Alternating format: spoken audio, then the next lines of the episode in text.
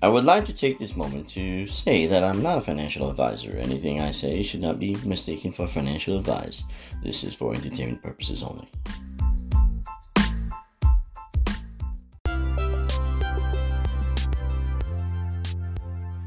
With Bitcoin keep plunging 50% down from its all-time high as of May 9th, 2022, it has caused a ripple effect to the majority of cryptos.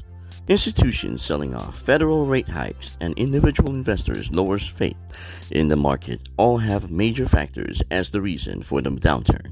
With faith in crypto so low, it has made investors turn to uh, traditional assets like back to the dollar.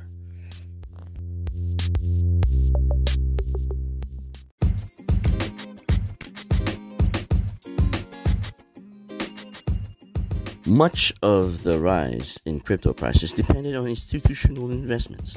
If institutions cool off on crypto investments, the bleeding would not stop, since individual investors' investments would be lacking to make up the difference. Though debatable, it is fairly accepted that crypto prices are linked to stock indexes like NASDAQ.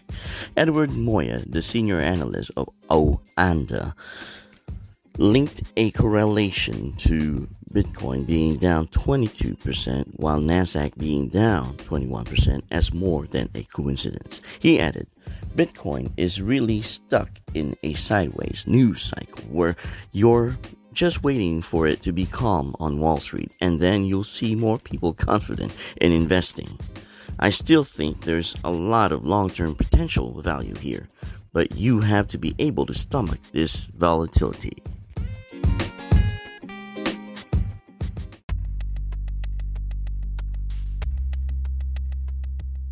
In short, he shares the belief that investing in crypto is not for the faint of heart.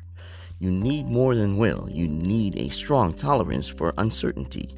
The crypto market, which exceeded 3 trillion on November 9th, 2021, is now worth nearly half of that at 1.6 trillion dollars. For it to come back to 3 trillion will be a challenge as a downturn could take years to recover. The exception would be as if the market suddenly decides to be irrational and attract a load of investments. But I don't see that happening anytime soon.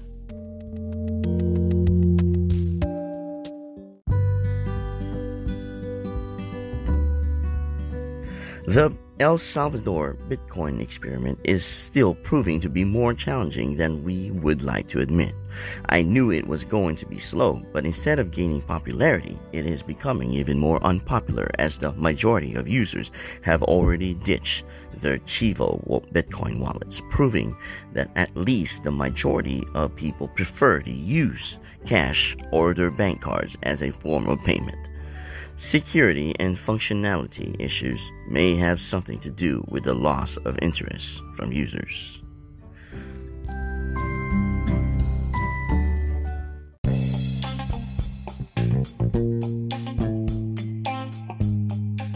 The El Salvador experiment had proven to be a failure, but it could still succeed if the conditions change. Very unlikely, but possible. Quite simply, El Salvador needs to prove to people that their Bitcoin wallet is safe. There have been instances in which people claim to have had their identity stolen in order to steal their $30 sign up bonus. Even experts have criticized the usage of the wallet as citizens were not made aware that they were not holding dollars but rather a stable coin that could be backed by the government or a private company.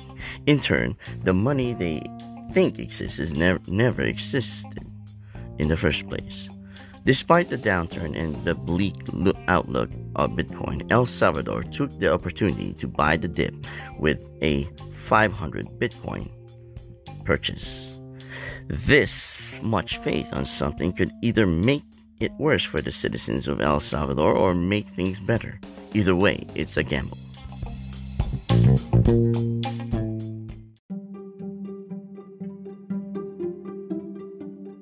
This is indeed the challenge the Central African Republic will have to face. And with them, there's even more concern it will never succeed. If they expect citizens to use their own wallet, will people actually download it? As mentioned above, El Salvadorians have practically abandoned their Chivo wallet. The other question is how many people actually have the internet? Well, 9 out of 10 people in the country don't have the internet, so there. It's most likely doomed to fail already. This means that 1 out of 10 people can actually use cryptocurrency as a form of payment. Now, out of the 1 out of 10 people, how many will actually use Bitcoin? The odds are most likely not many. First, cell phones capable of Bitcoin transactions need to be readily available to the majority of the population. Second, Wi Fi should be free throughout the country. Third, there needs to be transparency in order for people to want to trust using the technology. Overall, the majority of people still don't trust crypto.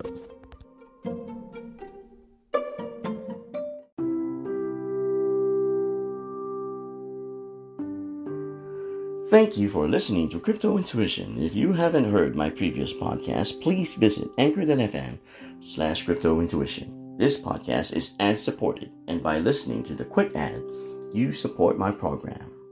Thank you. Till next time.